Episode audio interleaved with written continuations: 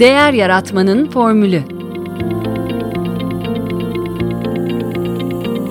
Tasarım odaklı düşünme.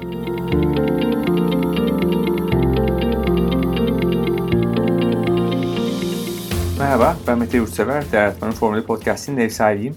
Sinema kulübümüzün 3. buluşmasında 2006 yılında gösterime giren yönetmenliğini Michel Gondry'nin yaptığı, başrollerini Jim Carrey ve Kate Winslet'in paylaştığı Sil Baştan adlı filmi konuştuk. Filmin orijinal adı Eternal Sunshine of the Spotless Mind ve bu ismi Alexander Pope'un e, Eloisa to Abelard adlı şiirinden e, alıyor. Lekesiz bir zihin yani hatırası olmayan bir zihine bir öykünme var sanki. Cehalet saadettir gibi. Ama gerçekten öyle mi? E, film bunu sorguluyor gibi geliyor. Filmde ilişkilerinin sona ermesinin ardından birbirlerini hafızalarından sildirmek için e, bir prosedürden geçen iki sevgilinin fantastik hikayesini biraz da karışık bir zaman şeridinde izliyoruz.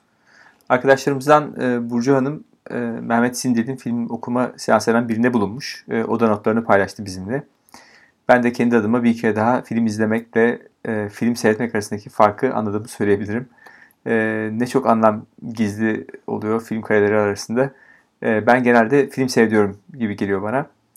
E, sonrasında da e, çok hatırlamıyorum filmleri. Sevgili Sertaç Doğanay da aynı dertten muzdarip biliyorum. E, ama şüphesiz izlediğimiz filmler e, bizde bazı sorular ve tortular bırakıyor. E, filmde de birçok gönderme var. Arkadaşlarımızın da yakaladığı e, Orpheus'un Euridike'yi ölüler aleminden kaçırmaya çalışması gibi mitolojiye veya e, hafıza sildirmeye talebin sevgiler gününde zirveye ulaşması gibi e, günümüze göndermeler var. E, bu kayıtta da e, katılımcıların görüşlerinden bir kez paylaşıyorum sizinle yine e, ve sırasıyla söz alan arkadaşlarımız Yelda Erdoğan, Burcu Akbaş, Aydan İrem Sungur, Yalın Gündüz ve Suat Soy. Şimdi sizi söyleşimizle baş başa bırakıyorum. Benim sevdiğim filmler zaten Kaufman'ı çok beğeniyorum. Onun yazma tarzına e, bayılıyorum. Ben bunu bu sefer izledikten sonra gidip onun son filmini izledim. I'm Thinking Ending Things'i izledim ve iyice bayıldım e, Kaufman'a. Bu filmin yani böyle bir rüya izliyor gibiyiz. Bir, bir adam rüyada ve biz de onun rüyasını izliyor gibiyiz. Şeyi e, tabii senaryo tekniklerini de çok güzel kullanmış. Yani her ne kadar böyle bazı yorumlarda şey derler işte hiç senaryo yazma kuralına uymuyor falan diyorlar ama bence hiç öyle değil. Ee, bir rüya gör yani ben bence bir rüya görüyorum ama bir de şimdi var. O aradaki aksı çok güzel kurmuş. Beni en etkileyen şey şu oldu. En sonunda tekrar yani her şeyi öğreniyorlar. Aslında birbirlerini tanıyorlarmış falan bir sürü bir sürü şey oluyor. Ee, yine de tekrar başlamaya cesaret ediyorlar. Yani biliyorlar sonunda her şey e, bunu sen yayınlayacaksın o yüzden kötü bir şey söyleyeyim. Kötü şeye saracak ya da Anladım evet. Anladım. Her şey, hiçbir şey yolunda gitmeyebilir. Bunu bir kere denedik ve gördük. Olmadı hiçbir şey. Ama o onu tekrar deneme şeyi, tekrar deneme cesareti e, sanırım herhalde doğada bir tek insana özgü bir şey. Hmm. E, bilmelerine rağmen o kadar unutmak istemişler. Tekrar hatırla hatırla bir yerlerden de hatırlıyorlar falan. Bir de filmin ilk girişinde e, çok güzel bir konuşmaları var. Seni tanıyor muyum? Beni tanıyor musun? Beni hatırlıyor musun? Seni hatırlıyor muyum? Bu know kelimesi İngilizce'de hem bilmek hem tanımak ya. Hmm. Oralarda dönüyor ya orada hani be, beni tanıyor musun? Seni tanıyor muyum? Seni biliyor muyum diye. Ee, o o çok güzel. Hani bize söylüyor aslında bütün şey bunun üzerine gidecek diye. Ee, benim sevdiğim filmlerden Jim Carrey'nin tabii kendi oyunculuk e, tarafını da gösterdiği nadir filmlerden. Hani diğerleri hep komedi diye bilinir. Onda da çok üstad da. Bunda da çok güzel. Yani Mesela... böyle unut, unutmak nedir'i çok çok düşündüren bir film yani. Unutmak esasen nedir diye. Ben bir de bu ara şeyi de izledim. E, Still Alice'i de izledim. Çünkü o film bana Alzheimer e, hastalığını da hatırlattı. Still Alice'i izlemediyseniz o da çok güzel bir filmdi Julianne Moore'un. Ee, gidip mesela onu izledim. Yani bu o film bende bir sürü bir sürü filmlere gidip bakmama e, vas vesile oldu yani. yani. Unutmak gerçekten nedir? Ne zaman unuturuz? Bir kişi nasıl unutur? Ne, yani herhalde e, şöyle bir şey diye düşünüyorum ben unutulmak meselesini. Mesela Yelda'yı son hatırlayan kişi dünyadan göçtüğünde Hmm. bir daha benimle ilgili kimse konuşmadığında herhalde ancak o zaman öyle unutulacağım. En baştan zaten lineer bir anlatı yok e, hikayede ve şeyin üstünde duruldu orada da hani dürtüsellik mi, güdülenmişlik mi Hmm. e, diye bir başlık aç- açtı mesela. Çünkü orada diyor ki bir savunmayla başlıyor zaten. I'm not an impulsive person diyor Hmm. e, Joel. E, yani orada Clementine diyor ki yani kumunu kazdığı çubuk var kendi varoluşuna aykırı biçimde dürtüsel bir varlığa dönüşmüştür diyor. Orada being nice diyor. Being nice'da problem var. Samimiyetsizlik ve sığlığı temsil ediyor aslında. Ve orada trende ters yönde gidiyor. Tren sağdan sola gittiğinde bu sığlık ve samimiyetsizlik ilişkiyi geri götürüyor orada. Hı. Orada onu hissediyorsun yani zaten. O, hani benim de kare kare böyle e, aklımda e, o an ve Joel'in pasif agresif tavrı var. E, Clement'in devamlı kendisi olduğu için özür diliyor mesela yani burada Hmm. Farkındaysanız. E, ondan sonra oyuncaklar e, kısmı var. E, o da çocukluğunun güvensizliğini simgeliyor diyor. Özellikle oyuncak biriktirmesi kısmı. Hmm. Yani yaptığı psikolojik okumada. Sonra e, karşılıklı uzlaşma meselesi en sonunda hani nice, okay, it's okay'e dönüyor ya.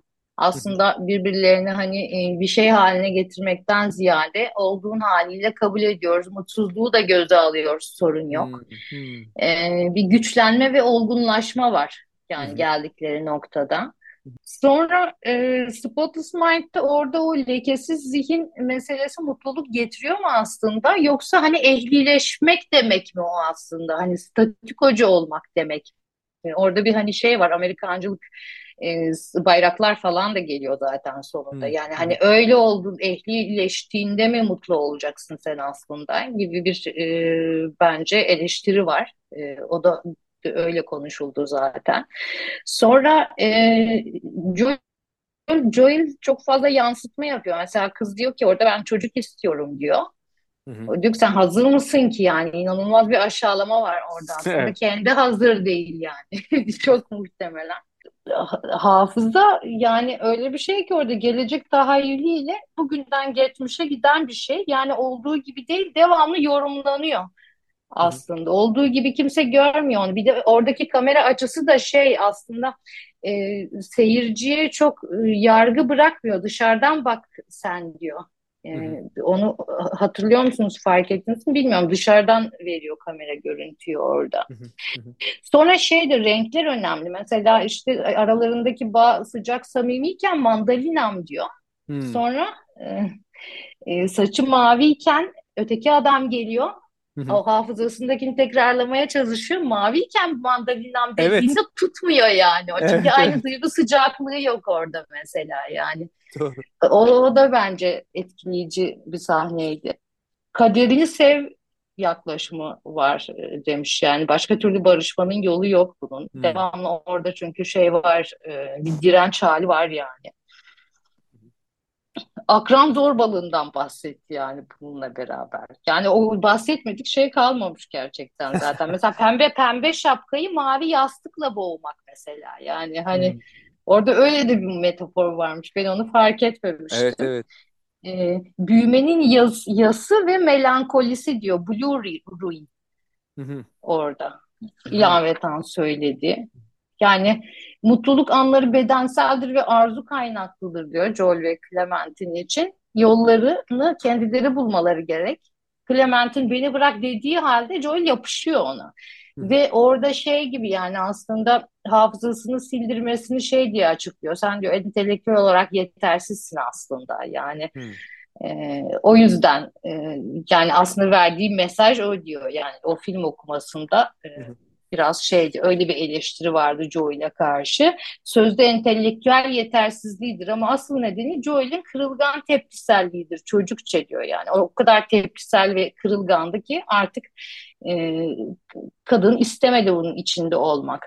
Hı hı. Ama on- onun söylediği şey sen yetersizsin. Yetersiz olduğun için bu yola girdin. Sığ bir insansın zaten. Bir şeysin diyor. Yani hani impulsif orada te- dürtüsel bir insansın diyor. Orada biraz da doktor onu aslında temsil ediyor. Orada şey e, sahnesini hatırladım şimdi. Şeytan bizim içimizdedir diyor. Doktor gelirken mesela Amerikan bayrağı orada beliriyor. Ve iktidarın temel becerisi mağdura kendini suçlu hissettirmektir. E, yaklaşımı var. Orada da Mary ve doktor kısmında aslında böyle bir şey oluyor ya doktor manipülatör sadece cinsel sömürü değil yaptığı şey aslında yani. Mağdura da bir taraftan kendisini suçlu hissettiriyor. İşte e, evliliğinden kaçma arzusundaki e, o e, fotoğraf da elindeki e, uçağı bırakmıyor diyor. E, yani doktor da temsil etmiş baktığımızda. iktidar, iktidarı temsil etmiş yani belli ki. Hafızayı elinden alıyor ya yani toplumun da elinden hafızayı almak e, öyle bir şey aslında hmm. yani. Evet öyle bir manipülasyon Bana da Alzheimer'ı hatırlattı Yelda Hanım gibi. Ben de Alzheimer üzerine biraz düşündüm bazı anlarım belki tetiklendi diyebiliriz. Ee, ben herhangi bir filmle ilgili bir yorum okumadım isterdim ama böyle bir fırsat yaratamadım. Ee, ama bu lisede girdiğim matematik sınavları gibi hep matematiğim O yüzden sınav zamanı çalışmazdım. O teorimi kendim çıkarabilecek miyim ya da o formülü verilenlerden falan diye biraz onun gibi olacak ama e, saç rengi dönüşümleri ben de şöyle kodlandı e, ilk tanıştıkları zaman yani her şey daha hamken, oluşmamışken yeşil bir meyve gibi e, hmm. ve işte e, ilişki yaşadıkları dönemde kırmızı yani hmm. turuncu o renk e, artık tam bir meyveden bahsediyoruz ve işlemden sonraki renk mavi. Şöyle bir bilgi var aklımda ne kadar doğru bilmiyorum ama doğada mavi renkte bir meyve yoktur. Yani hmm. e, insana dair yani insani bir şey olmuyor ya dışarıdan bir elle bir irade değişimi yapıyorlar. Ondan sonraki renk o. Ee, sonra şunu da e, anımsadım ya da bağdaştırdım diyebiliriz. Kızı elinden tutarak e, götürmeye çalışıyor bir yerlere kaçıyorlar ve ona dönüp bakacak konuşurken bile onunla e, temas kuracak bir vakti yok. Mitolojide karakterlerin adını hatırlayamayacağım ama e, Ölüler Diyarı'ndan e, sevgilisini çıkarmak ister kahraman. E, ama Ölüler Diyarı'nın e, tanrısı demiştir ki tek kuralla arkana bakmayacaksın. Yani baktığına kaybedeceksin. E, hadi sonunu söylemeyeyim ama oradan sanki o mitolojik e, anıyı yani o hikayeyi tasvir eder gibi hissettim ben. Son, onu oradan çıkarmaya, kurtarmaya çalışıyor ve hiç duraksamadan. E, şey kısmını da çok sevdim. Nereye kaçacaklarını bilemiyorlar ve beni en derine, beni utancına göm hmm. kısmı. Orası da şahaneydi.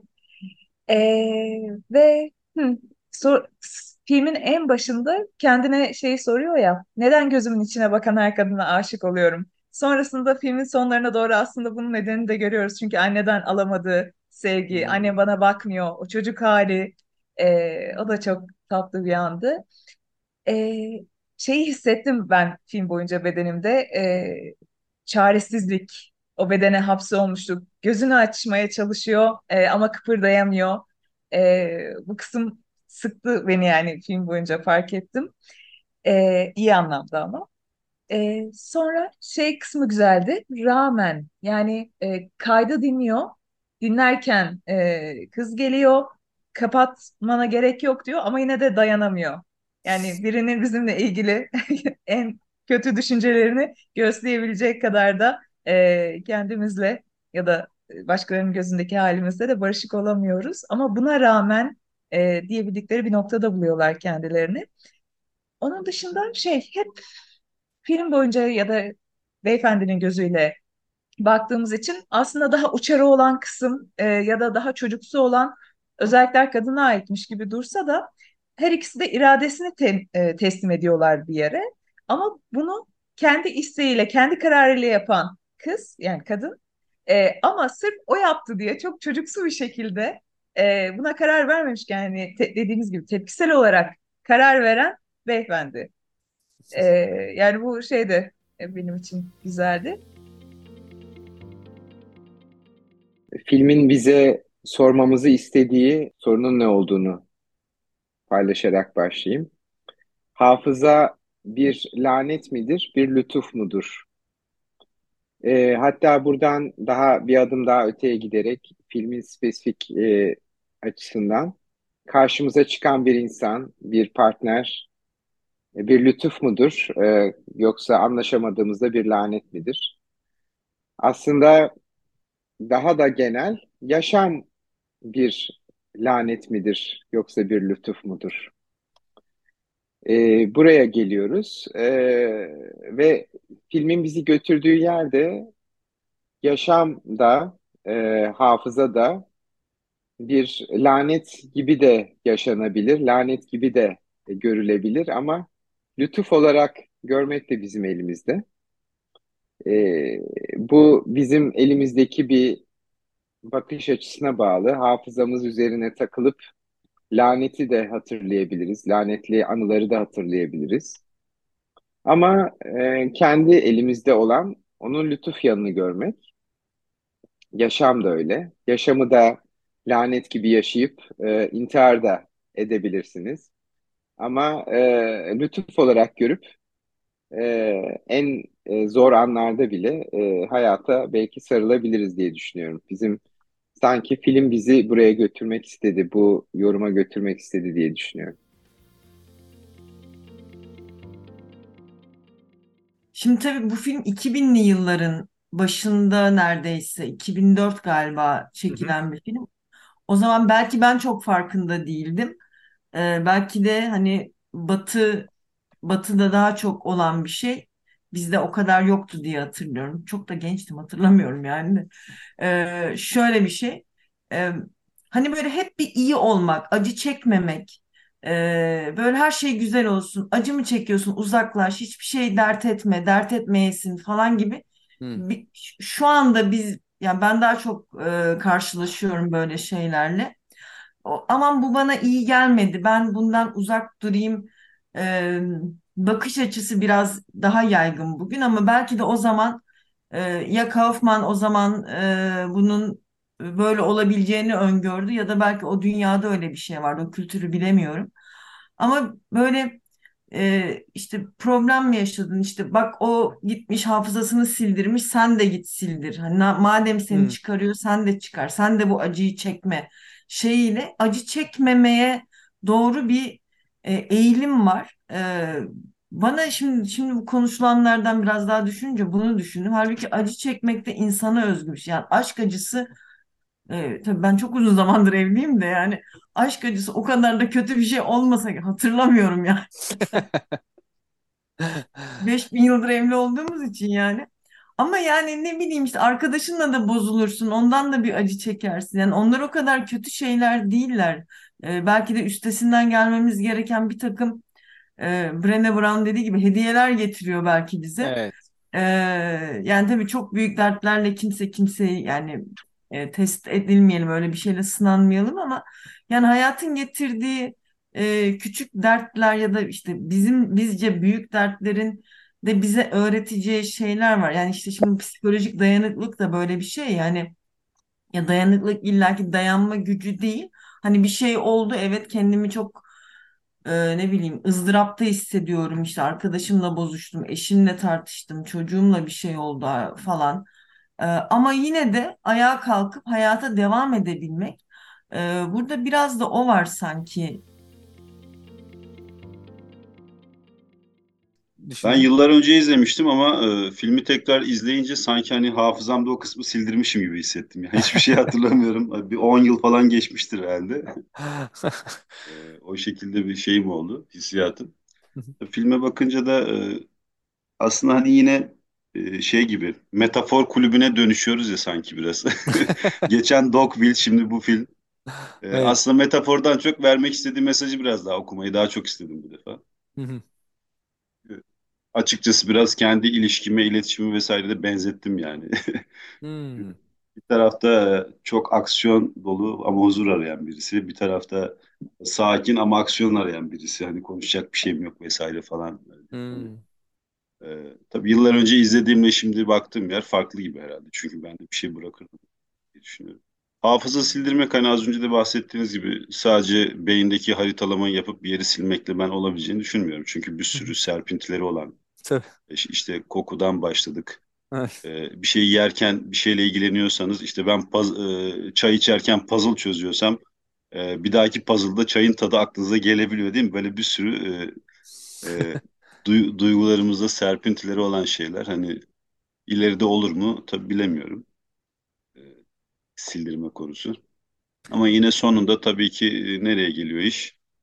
E, Biz e, kendimizi aslında insanları hayatımızdaki kişiler olduğu haliyle kabul edersek e, ve bu şekilde yaşarsak daha huzurlu olacağız gibi bir mesaj alıyorum yani filmin son Aynen. mesajına bakarsan. Bir Ve- de e, o serpintiler sanırım vücutta izlerini bırakıyor bir şekilde e, aynı kadere doğru sizi sürüklüyor. Geçen hafta da her o filmi de tavsiye ederim. Her şey her yerde aynı anda izlemeyenler varsa Hmm, evet. o da hani bana bu biraz hani ge- geçmişi değiştirme, hafıza vesaire o da aslında dünya, e, evren böyle bir yer mi? Bizden paralel evrenlerde bir sürü var. Aslında evreni oluşturan bu gibi soru oluşturmuştu bende. Hmm. E, Değişik bakış açıları yani hani yaratılışa dair de şeyler. Bu da yine hafıza tarafıyla ilgili. Benim de bu filmde aslında şey çok hoşuma gitti. Yani o en böyle dokunaklı bana dokunan şey çocukluk anıları. Hani ben de çok hatırlamıyorum diyorum çocukluk anılarımı. Hani ama oradaki şey hali vardır ya böyle hakikaten küçükken e, küçükmüş gibi görürsün hayatı şeyi. E, benim e, en çarpıcı şeylerden bir tanesi mesela ben Ankara'da Tan Doğan Meydanı'na yakın bir yerde e, e, evimiz. Anıtkabir'e çok yakın böyle hani e, orada bir sürü fotoğraflarım var. Anıtkabir'e çok gidip gelmişiz ama hatırlamıyorum yani o, o bahçesinde oynadığımız falan filan. Fakat şey hatırlıyorum çok büyük bir anıt vardı orada. Ee, sonra üniversite okumaya gittim tekrar Ankara'ya. Ondan sonra bakıyorum bu anıt nerede falan filan diye. Cık, yok ya anıtı göremiyorum. Şu Tandoğan'daki meydandaki şey o bir tane su perisi mi bir şey var. Meğer o çok küçük bir şeymiş aslında ama bana çok kocaman görünürdü o. Gittik ki o böyle yani gayet. Sonra onu kaldırdılar oradan falan filan da.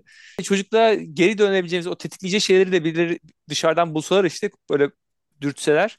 Onları da hatırlasak böyle yaşasak o şeyleri. O da güzel olur Hiç iyi hakikaten. olmaz o ya. Onlarla baş edemeyeceğimiz için hatırlamıyoruz. Bak e, yani Nihat Kalktılar bir gün gelecek hatırlayacaksın. Ben bazen hatırlıyorum yani böyle. E, ama yani üstüne uğraşınca hani. Bir sokak röpor- röportajı izlemiştim. Soruyu tam hatırlamıyorum. Böyle ilk aşkınızı hatırlıyor musunuz gibi bir şeydi. Hı hı. Ee, ama cevap çok güzeldi. Bir beyefendi dedi ki tabii ki hatırlıyorum. İnsan unutmak için sevmez ki unutmamak için sever diye.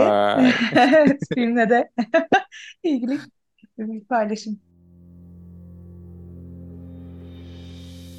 Bu podcast'te değer yaratmanın çerçevesini oluşturan davranış bilimi, kişisel gelişim, girişimcilik, pazarlama ve inovasyon alanlarından yurt içinden ve yurt dışından bilim insanlarına, akademisyenlere, tasarımcılara, iş insanlarına, danışmanlara ve eğitmenlere değer yaratma formüllerini soruyorum. Amacım Türkiye'de değer yaratmaya çalışan kişilere konuklarımın deneyimlerinden ilham vermek. Hatta ilham vermenin ötesinde elimden geldiğince bu yolda kolaylaştırıcı olmak istiyorum. Bu amaçla kurduğum kitap ve sinema kulübüne, verimlilik ve üretkenlik alanındaki uygulamalar hakkında bilgi alışverişinde bulunduğumuz dijital akıl kulübüne katılabilirsiniz.